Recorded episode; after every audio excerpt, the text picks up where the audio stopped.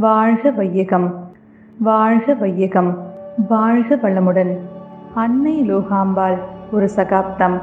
அன்னையின் சமூக சேவை. மகரிஷி தனது அயராத உழைப்பால் வியாபாரத்தில் முன்னுக்கு வந்து கொண்டிருந்த நேரம் அது. ஏழ்மையில் வாழ்ந்த குடும்பம் கொஞ்சம் கொஞ்சமாக முன்னுக்கு வர தொடங்கின கூடுவாஞ்சேரியில். பெரும் பணக்காரர்களாக வளர்ந்தார்கள். வீட்டில் இரண்டு கார்கள் இருந்தது. ஒன்று வீட்டு உபயோகத்திற்காக இன்னொன்று ஊர் மக்களுக்காக. எப்பொழுதும் எரிபொருள் நிரப்பி தயார் நிலையில் இருக்கும். காரின் ஓட்டுநர் திரு. கண்ணன் அவர்கள் மகரிஷி வீட்டிற்கு எதிரில் ஒரு சிறிய வீட்டில் குடியிருந்தார்.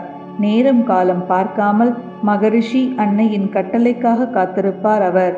இன்று திரு. கண்ணனின் சந்ததியினர் அதே வீட்டில் வசித்துக் கொண்டிருக்கிறார்கள் என்பது குறிப்பிடத்தக்கது. ஊரில் யாருக்காவது உடம்பு சரியில்லை என்றாலோ பிரசவ அவசரம் என்றாலோ உடனே இரண்டாவது கார் அவர்கள் வீட்டின் முன்பாக சென்று நிற்கும். அவர்களை மருத்துவமனைக்கு கொண்டு சென்று வைத்தியம் பார்த்து வீடு சேர்ப்பது வரை அனைத்தும் இலவசமே. இவை எல்லாம் அன்னை லோகாம்பாள் ஏற்பாடு. தனது குடும்பம் முன்னுக்கு வந்தாலும் ஊருக்கு சேவை செய்ய வேண்டும். ஊர் மக்கள் கஷ்டப்படக்கூடாது. தன்னைப் போலவே ஊர் மக்களும் வாழ வேண்டும் என்ற உயர்ந்த உள்ளம் கொண்டவர். அருள் அன்னை லோகாம்பாளை. கூடுவாஞ்சேரி மக்கள் சிலர் அன்பாக அண்ணி என்று மற்றும் சிலர் பெரியம்மா என்றும் இன்னும் சிலர் முதலியார் வீட்டு பெரியம்மா என்றும் நெருங்கிய உறவினர்கள் கண்ணு என்றும் அழைப்பார்கள்.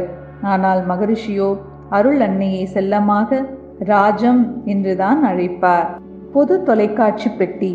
தொலைக்காட்சி பெட்டி அறிமுகமான நேரம். மகரிஷி வீட்டில் கருப்பு வெள்ளை தொலைக்காட்சி பெட்டி ஒன்று இருந்தது. அன்னை வாழ்ந்த தெருவில் இதுதான் முதல் தொலைக்காட்சி பெட்டி.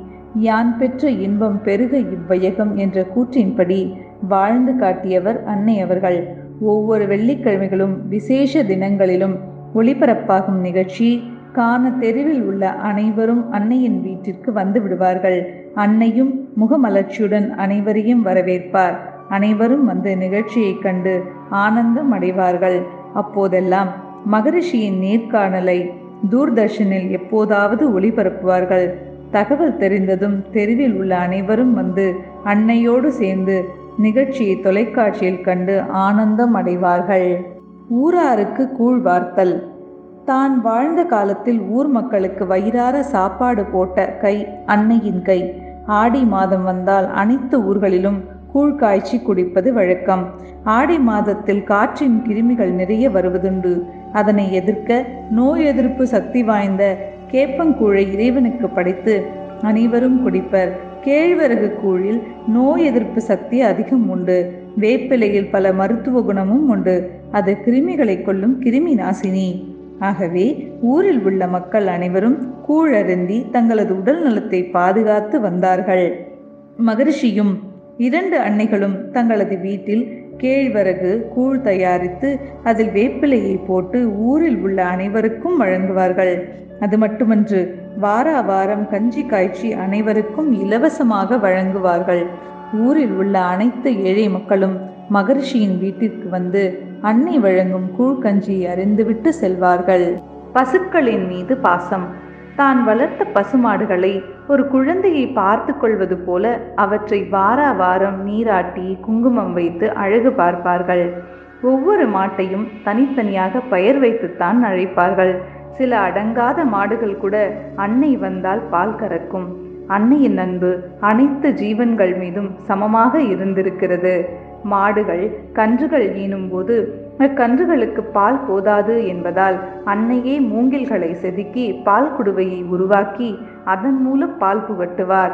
அதோடு கன்றுகளின் உடல் நலங்களையும் பேண கம்பு கேழ்வரகு என சிறுதானிய கஞ்சியை ஊட்டுவார். குழந்தைகளுக்கான இலவச பால் உணவு. மகரிஷி வீட்டில் நிறைய கறவை பசுமாடுகள் இருந்தன. அனுதினமும் அதிகாலையில் எழுந்து பால் கறந்து அதை பெரிய பாத்திரத்தில் எடுத்துக்கொண்டு கூடுவாஞ்சேரியில் உள்ள பொது இடத்தில் வைத்து விடுவார்கள். அங்கே குழந்தைகள் உள்ள வீட்டிலிருந்து பெரியவர்கள் அல்லது பெற்றோர்கள் வந்து பால் வாங்கி செல்வார்கள். குழந்தைகள் பாலின்றி துன்பப்படக்கூடாது என்று நினைத்த அன்னையின் எண்ணம் எத்தனை உயர்வானது பாருங்கள். மீதமுள்ள பாலை அன்னை ஞானாம்பிகை சென்று அக்கம் பக்கம் உள்ள வீடுகளில் சேர்த்து விடுவார்கள். நம் கடமை yeah.